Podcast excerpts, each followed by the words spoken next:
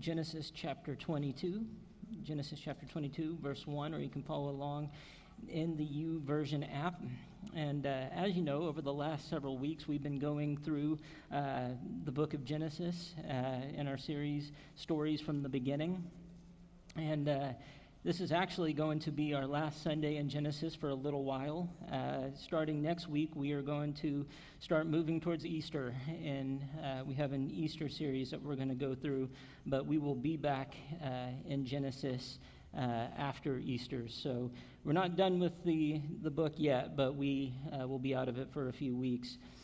But also during this time, I want to play catch up a little bit to where we are this morning in Genesis chapter 22. And over the last few weeks, we've been talking a lot about Abram, or who would become Abraham.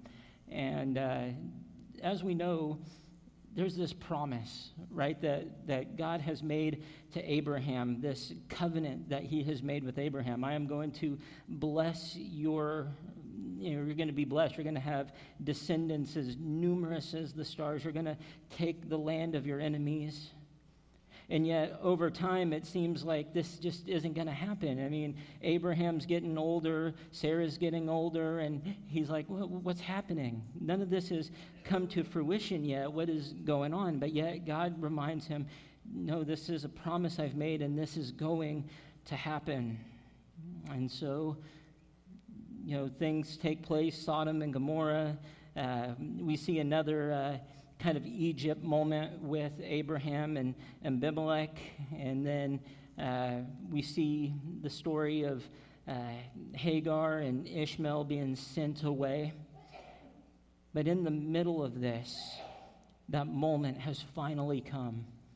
This, this promised child to Abraham and Sarah finally comes. And this is, we read about this in Genesis 21, 1 through 7, and it tells us that now the Lord was gracious to Sarah, as he had said, and the Lord did for Sarah what he had promised. Sarah became pregnant and bore a son to Abraham in his old age, at the very time God had promised him. Abraham gave the name Isaac to the son Sarah bore him. When his son Isaac was eight days old, Abraham circumcised him as God commanded him. And Abraham was a hundred years old when his son Isaac was born to him. And Sarah said, God has brought me laughter, and everyone who hears about this will laugh with me. And she added, Who would have said to Abraham that Sarah would nurse children? Yet I have borne him a son in his old age. I love how R.C. Sproul talks about this. He goes, I, it doesn't tell us this in the word, but he goes, I like to imagine that when his child was born, when Isaac was born, he went outside and he looked up at the sky and he started counting the stars so excited about what has taken place. This promised child has finally come to him and Sarah. And then we get into Genesis chapter 22. In Genesis chapter 22, it's a familiar story. We've heard the story before. We've talked about it uh, in Sunday school and children's church. It's a very familiar passage, and it's really this defining moment for Abraham this defining moment in the story of Abraham. We think about this story a lot when we think about Abraham, this, this challenge, this test that he's got to go through. And I think in this defining moment in the life of Abraham, we can find some truths that we need to reflect on and that we need to hold to this morning. And so we're going to start in the first three verses in Genesis chapter 22. And this is what the first three verses say it says, Sometime later, God tested Abraham. He said to him, Abraham, here I am, he replied.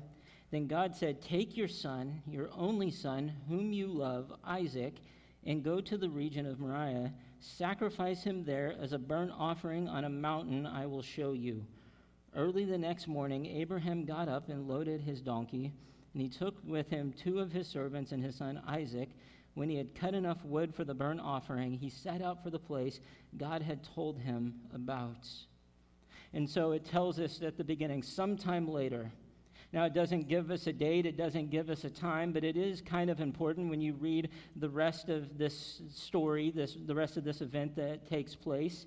Uh, when did this happen? How old was Isaac when this happens? Well, we know from Scripture that Sarah was 90 when she had Isaac. It tells us this in Genesis 17 17.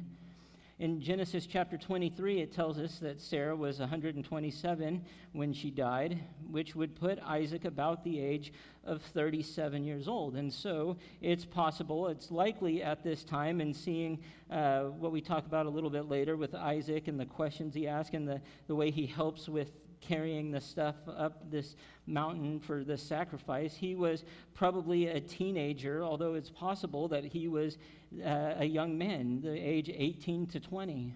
Matter of fact, historian Josephus believed that Isaac in this account is actually 25 years old.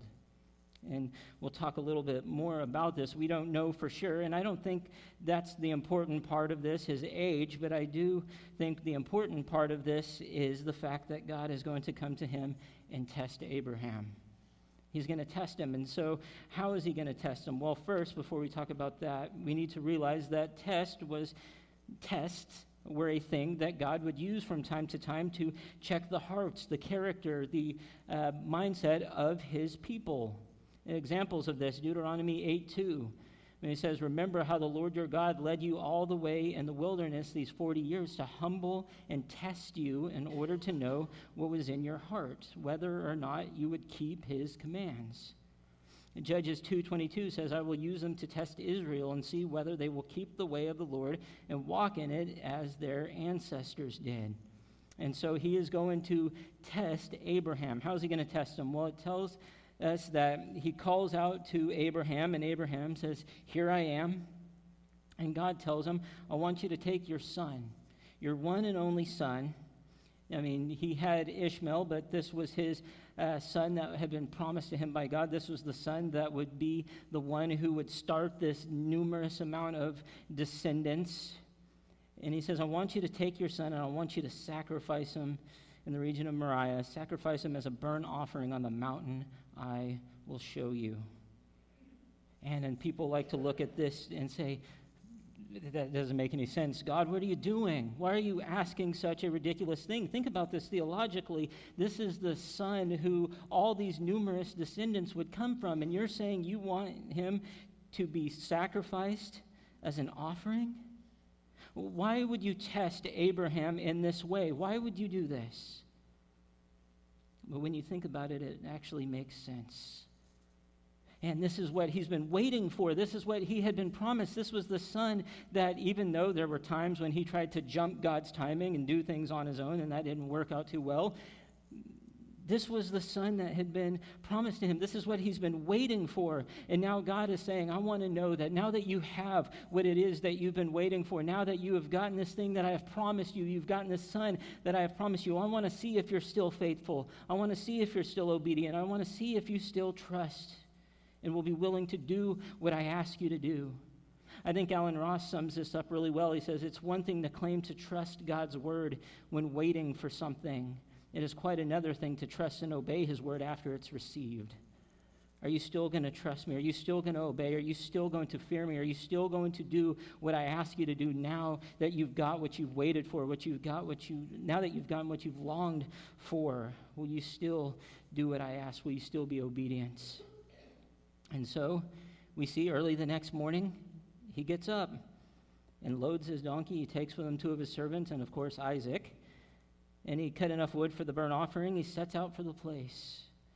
Now, from here where he's at, Beersheba, would have been about 50 miles from Beersheba to Moriah.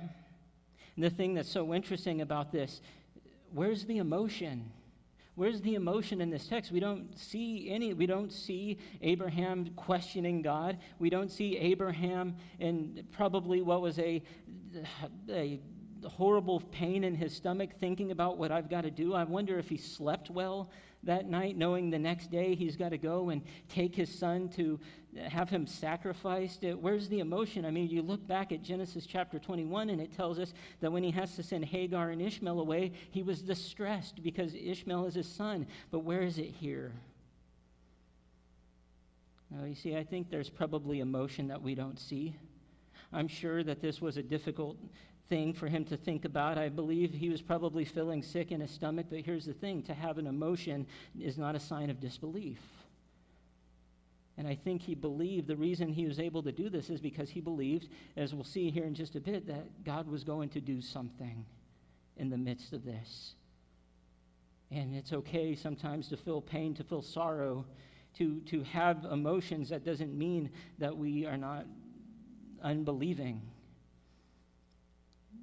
And that, I think, is the case here. I think there's probably emotion that we don't see, but yet he is going, he's, he's going to believe that God is going to do something. And that leads us into verses 4 through 8. And it says, On the third day, Abraham looked up and saw the place in the distance. He said to his servant, Stay here with the donkey while I and the boy go over there. We will worship, and then we will come back to you. And Abraham took the wood for the burnt offering and placed it on his son Isaac. And he himself carried the fire and the knife. As the two of them went on together, Isaac spoke up and said to his father Abraham, Father, yes, my son, Abraham replied, The fire and the wood are here, Isaac said, But where is the lamb for the burnt offering? And Abraham answered, God himself will provide the lamb for the burnt offering, my son. And the two of them went on together. And so Abraham tells his servants, You stay here. Me and Isaac, we're going to go and we're going to worship, and then we'll come back here. And so they take the stuff they need. Abraham is uh, carrying the, the fire, the knife, the things needed for this. Isaac is helping carry the wood, and Isaac asks a good question Hey, I think we're missing one of the key ingredients here. Where is the lamb for the burnt offering? And Abraham answers and tells him God's going to provide. God's going to provide this.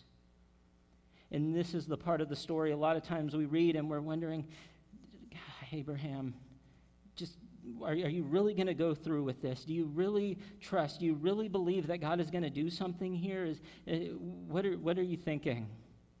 A lot of people have that view when they read this story. You see, Abraham is trusting God because he has reason to, doesn't he?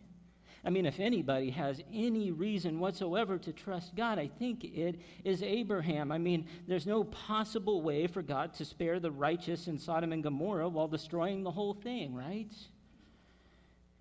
Well, he spares Lot and Lot's daughters. I mean, there's no possible way for him to have a natural born son with Sarah because they are just way too old to do this, to have a child on their own. It's just not possible, is it? And they have Isaac over and over and over again. God has been there, and Abraham has seen what God has done in his life. You see, Abraham does not have blind faith. Instead, he has a faith that has seen God move, and he has trusted what God would do next, even when he didn't see the whole picture. And you know, he could have asked all the questions. He could have argued with God. He could have said, God, I'm not going to do this. Why are you asking me to do this? This is horrible. I want to turn around. I don't want to do this. Let's just go back. He could have asked for all these explanations from God, and yet he doesn't. He goes trusting that God is going to do something in the moment, that God is going to provide when he needs it. And he is going to have faith in this situation. It's like Warren Wiersbe puts it faith does not demand explanations, faith rests on promises. And he had made promises to Abraham, and Abraham believes that he is going to come through and he is going to fulfill those promises. It leads us to verses 9 through 14. It says, When they reached the place God had told him about, Abraham built an altar there and arranged the wood on it. He bound his son Isaac and laid him on the altar on top of the wood. Then he reached out his hand and took the knife to slay his son. But the angel of the Lord called out to him from heaven, Abraham, Abraham. Here I am, he replied. Do not lay a hand on the boy. He said, Do not do anything to him. Now I know that you fear God because you have not withheld from me your son, your only son. Abraham looked up, and there in a thicket he saw a ram caught by its horns. He went over and took the ram and sacrificed it as a burnt offering instead of his son. So Abraham called the place, The Lord will provide. And to this day it is said, On the mountain of the Lord it will be provided. And so here we are. We've come to that moment. The altar is built, and he takes Isaac and he lays him on this altar. He bounds him to this altar. And I think what's interesting here is, is the fact that we see Isaac. We know that he is a young man, probably a teenager, possibly 18 to 20 years old. And we see him not fighting this.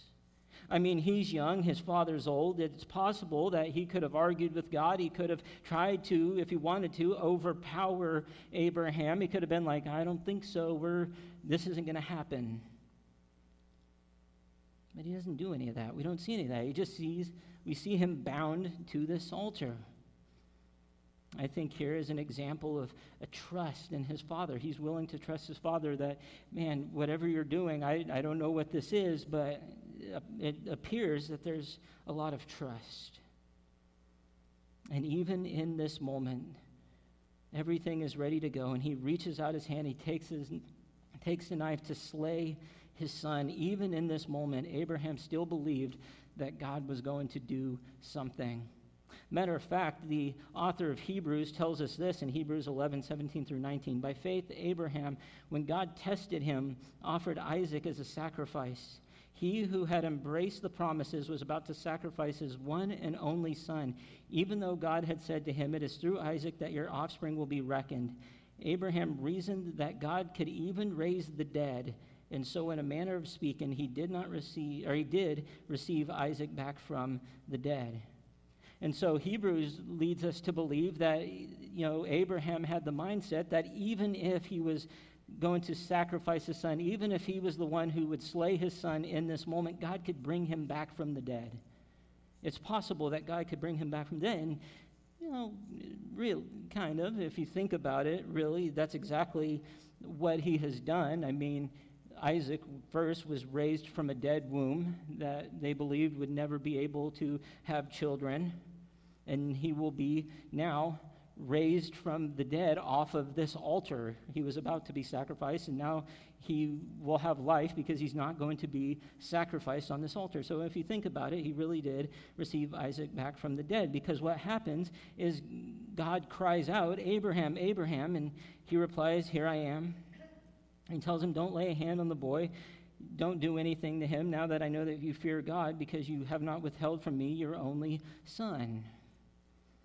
This was the test. He wanted to see in this moment are you really going to go through with what I asked you to do? Are you really going to be willing to give that thing that you have wanted most? Are you willing to give your son, whom you love, your only son? Are you willing to give him up for me if I ask you to? Are you willing to trust and obey? And he has passed that test. We see that he fears God. It's that idea of reverence and respect for God.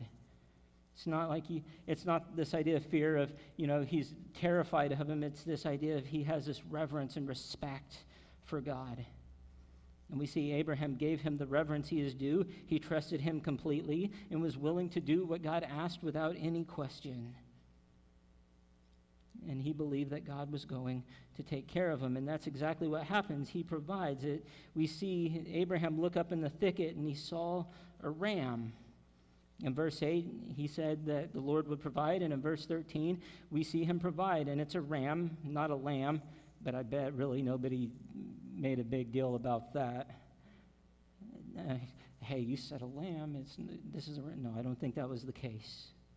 Because they take that ram and they offer him as a sacrifice.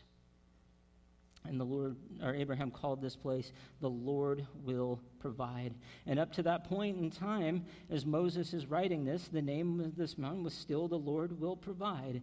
That was what it was still referred to as if Moses was writing Genesis. And we see this phrase, the Lord will provide. This phrase is Yahweh Yireh, but we've seen it translated as Jehovah Jireh this idea that God will provide. God is our source of provision. God will provide for us. And then we go to verses 15 through 19. It says, The angel of the Lord called to Abraham from heaven a second time and said, I swear by myself, declares the Lord, that because you have done this and have not withheld your son, your only son, I will surely bless you and make your descendants as numerous as the stars in the sky and as the sand on the seashore. Your descendants will take possession of the cities of their enemies, and through your offspring, all nations on earth will be blessed because you have obeyed me. Then Abraham returned to his servants, and they set off together for Beersheba, and Abraham stayed in Beersheba. And so Abraham is called again by the Lord, and he tells him, I swear by myself, declares the Lord that's when you know there is nobody else above God. And so God can't swear on somebody else. God has to swear on himself That's how great and big and powerful God is. There is nobody else like him to swear on, and so he has to swear on himself. And what's interesting is this is actually the last time in Genesis that we see God speak to Abraham. Verses 16 through 18, these are the last time in the book of Genesis that God will speak to Abraham. And what a conversation that we're privy to in this final conversation between God and Abraham, because in these verses, he reaffirms this covenant that he's made with him. And he tells him again, Your descendants are going to be as numerous as the stars in the sky. Genesis 15:5 was where we see this. Look up in the sky and count the stars, if indeed you can count them. Then he said to him, So shall your offspring be. But then he adds that they would be as numerous as the sand on the seashore. Man, I've been to the beach a few times in my life, but I've never thought to sit there and count every grain of sand. Uh, I think it's pretty impossible because knowing us, we would probably be like, okay, I'm done. I've counted enough. I'm not going to count anymore. Uh, I've got other things I want to do. We're on the beach. We don't want to spend all day counting sand. That's a lot of sand, a lot of sand. And he says, it's going to be as numerous, your offspring will be as numerous as the sand on the seashore. This will be called back to later. Jacob will use this in Genesis 32 12. But you have said, I will surely make you prosper and will make your descendants like the sand of the sea, which cannot be counted. And your descendants will take possession of the enemy cities. Joshua will later lead this charge. And then we see Abraham returns to his servants, just like he said he, they would. And they set off together for Beersheba, and that's where Abraham stays. And so, all of this stuff, a crazy story that takes place, it's a difficult story. It's, it's hard to fathom having to do this, but I think there are a couple of truths in this story of Abraham that we need to remember. And the first one is this we need to be obedient. We need to be obedient.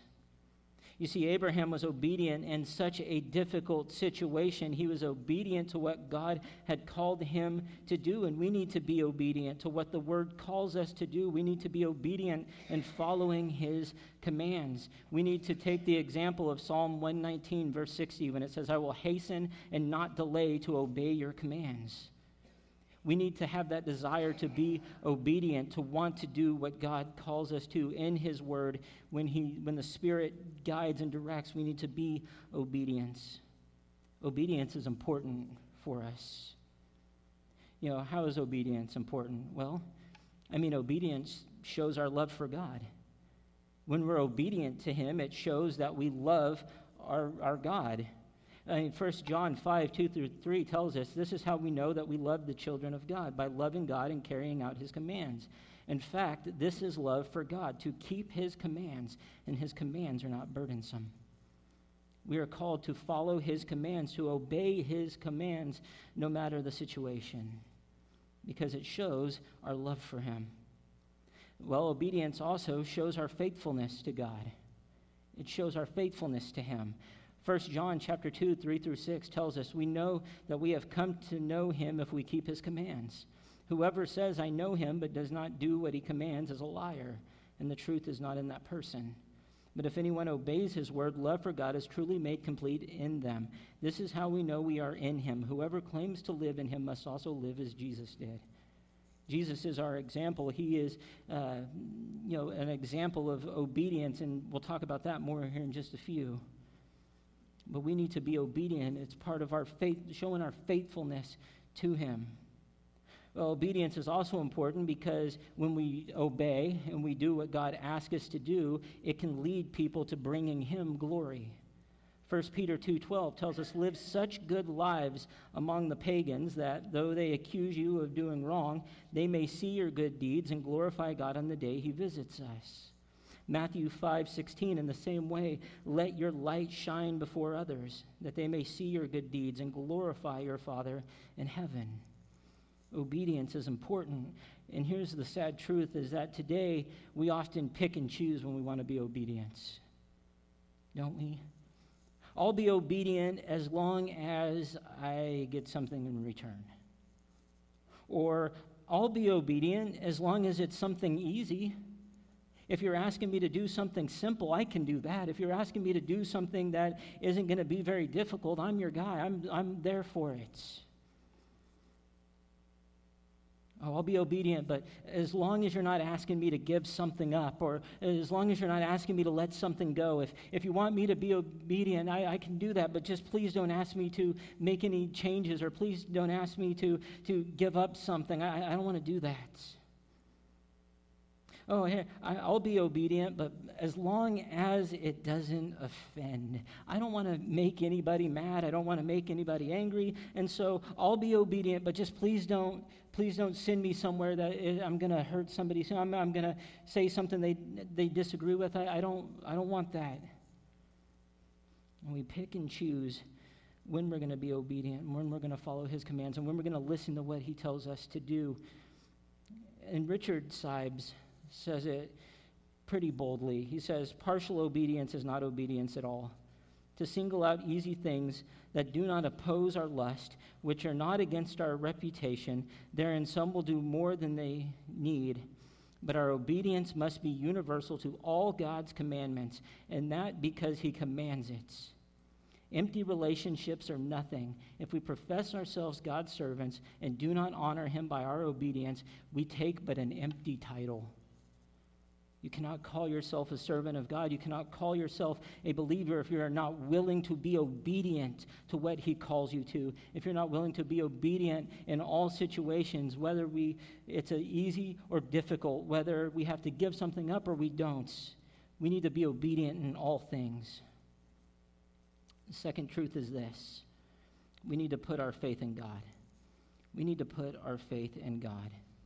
Martin Luther says it so wonderfully. He says, Faith is a living and unshakable confidence, a belief in the grace of God so assured that a man would die a thousand deaths for its sake. Abraham was kind of like that, wasn't he? An unshakable confidence, a belief that God was going to do what he promised, that God was going to come through for him. He had faith that he was going to do and whatever he needed to do. And he didn't know exactly what was going to happen. He didn't know exactly how the situation would unfold, and yet he had faith that God was going to provide no matter how it turned out. He was going to come through even when he didn't see the whole picture. It sounds a lot like Hebrews 11:1. Now faith is confidence in what we hope for and assurance about what we do not see. And the truth is this we don't always know what's going to happen and which twists and turns are going to come up, but we know that our faith is not blind because not only do we have these stories and scriptures that show us what God can do in our lives, but we've also, if we think hard enough about it, we can look back and see all the things that God has done in our lives to put faith in Him all the times that God has come through for us when we needed Him to. Our faith should not be blind. It should be based on what God has done. We can look at God and say, Hey, I know what you've done. I put my faith in you because of what you've done and who you are. We've seen the reasons in our own life to put our faith in Him.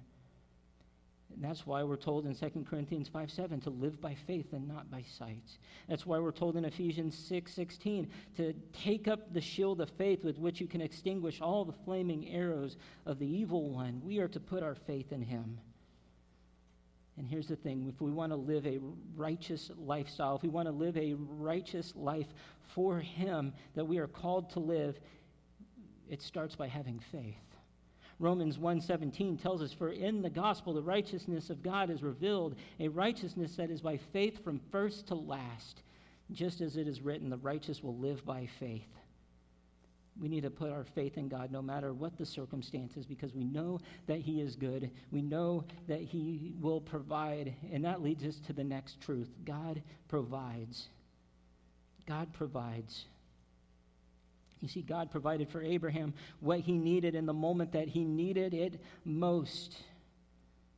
And God will provide what we need. Key word right there need. Need. He will provide what we need. There's a difference between need and want.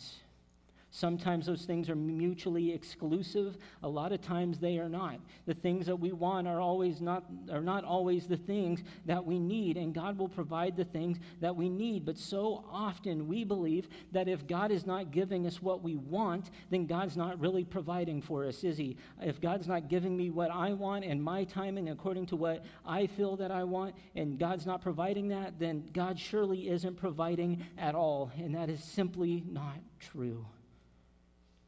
And whether we have just forgotten or whether we've just never realized it, we are blessed with provisions from God. And you might be thinking, how? You don't know what you know what I'm going through, you don't know what I'm going through. Tell me, explain to me how God provides. Well, let's look at the word. God provides the essentials that we need. Does he not? Matthew chapter 6, 25 through 26. Therefore, I tell you, do not worry about your life, what you will eat or drink, or about your body, what you will wear. Is not life more than food, and the body more than clothes? Look at the birds in the air. Do they not sow or reap or store away in barns? And yet your heavenly Father feeds them. Are you not much more valuable than they? God provides the things that we need for the outer person, is how I would word that. The outer person, those essentials that we need. What else? Well, God provides us with His Word. His Word. We have the Word of God. You can pick up each and every day and read His Word. You can pick up your phone and you can read God's Word in tons and tons and tons of different translations. You can read it at any point in any time of the day because it is with you everywhere you go if you have the YouVersion app. If you, you don't even have to have the YouVersion app. You can just scroll on Google and find the Word of God. It is everywhere for us. And is that not a wonderful thing? I mean, the word of God is important, is it not? 2 Timothy 3:16 through 17. All scripture is God-breathed and is useful for teaching, rebuking, correcting, and training in righteousness, so that the servant of God may be thoroughly equipped for every good work. And he blesses, he blesses us with those essentials we need. He blesses us with his word, but he also blesses not just the outward man, he also blesses the inward man. He blesses us spiritually. How does he bless us spiritually? Well, Jesus tells us about the peace that he gives. In John 14, 27, peace I leave with you, my peace I give you. Do not give to or I do not give to you as the world gives. Do not let your hearts be troubled and do not be afraid. He is a God who gives us peace when we need it. He provides us with comfort. 2 Corinthians 1 3 through 4. Praise be to the God and Father of our Lord Jesus Christ, the Father of compassion and the God of all comfort, who comforts us in all our troubles, so that we can comfort those in any trouble with the comfort we ourselves receive from God. So not only is God a God of comfort who gives us comfort, but He gives us comfort, and then therefore we take that comfort that He's given to us and we take it to somebody else who's been going through a similar situation, and we give them comforts. God has provided us with comfort so that we can go and we can comfort others. He also gives us power, love, self control. These things are is exactly what is quoted in 2 Timothy 1 7. For the Spirit God gave us does not make us timid, but gives us power, love, and self discipline. And He provides us with wisdom. James 1 5, if any of you lacks wisdom, you should ask God, who gives generously to all without finding fault, and it will be given to you. And God provides for us. Each and every day, God provides for us. And so often we forget each and every day the simple provisions that God gives to us because we think that if God doesn't give us what we want, He's not actually providing, but yet He is providing for us each and every day. And we can go through Scripture and we can call out every single way that God provides. And there's a ton more than just these. He is a provider when we need it for what we need, according to His will, according to His time, according to His plan. He gives us what we need. And of all the things He provides for us, all the things that He gives to us, nothing is bigger than the sacrifice that God has made for us. Look back at verse 12. Do not lay a hand on the boy, he said. Do not do anything to him. Now I know that you fear God because you have not withheld from me your son, your only son. You were willing to give up your one and only son for me. Now fast forward to the New Testament. John 1:29 The next day John saw Jesus coming toward him and said, "Look, the Lamb of God who takes away the sins of the world." He is the lamb. He is the lamb of God, that sacrificial lamb. He is the son of God, God's one and only son who has come to be the lamb to take away the sin of the world. Look at Philippians 1 6 through 8 who, being in very nature God, did not consider equality with God something to be used to his own advantage. Rather, he made himself nothing by taking the very nature of a servant, being made in human likeness, and being found in appearance as a man. He humbled himself by becoming obedient to death, even death on a cross. Man, the Son of God, who was the one and only Son of God, come down to earth in human form, and he took on the nature of servant, the nature of servant, the Son of God, cleaning feet, helping those who needed it, being around the people that the religious leaders wouldn't want to be around. This is the Son of God, and yet he is a servant. He says this for the Son of Man did not come to be served, but to serve and to give his life as a ransom for many. He was a servant. He came and he was obedient to death, even death on a cross, the, the death that was reserved for the worst of the worst. And he was willing to die on the cross. In Hebrews 7 26 through 27, look at the writer, look what the writer of Hebrews says. Such a high priest truly meets our needs, one who is holy, blameless, pure, set apart from sinners, exalted above the heavens Unlike the other high priest, he does not need to offer sacrifices day after day, first for his own sins and then for the sins of the people. He sacrificed for their sins once for all when he offered himself we read the story of Abraham and Isaac and we see what happens and how God spares and, and, provides what they needed in just a moment. And here in the New Testament, we see that God provides exactly what we need, exactly when we needed it. He provides salvation through his Son, He provides even when we forget. Even when we think that God is done, doing anything in our lives, even when we think that God doesn't care, we can read the New Testament we can see truly how much God cares that He is willing to send His Son. He provides for us. And it's not always what we want, but it's always what we need when we need it. And so I'm going to ask the worship team to come up. And as the worship team is coming up, man, he has provided he has provided his son for us, the perfect high priest who took on all the sins of the people, his all the sins of the people that were not his own. He was without sin and he took on all the sins for all people and he sacrificed once for all when he offered himself. And this morning, maybe you're here and you've never accepted that, that gift. You've never given your life to him. There's no greater provision that God gives in giving us salvation, giving us His Son. The one and only Son is the one and only way to get into heaven. It's the only way, and it comes through His Son. He gave us that sacrifice. And so, if you're here this morning and you've never made that decision, you can. Or maybe you're here this morning and you've been living and you've been and you've not been putting your faith in Him. Maybe you've stopped being obedient. Maybe life has gotten difficult. Things have gotten hard. There's been twists and there's been turns, and your faith is starting to go. Maybe you're finding it harder and harder and harder to be obedient because no matter what you do, it just feels like it's nothing but pain and problems and trouble. And we need to be obedient in all circumstances, in all situations.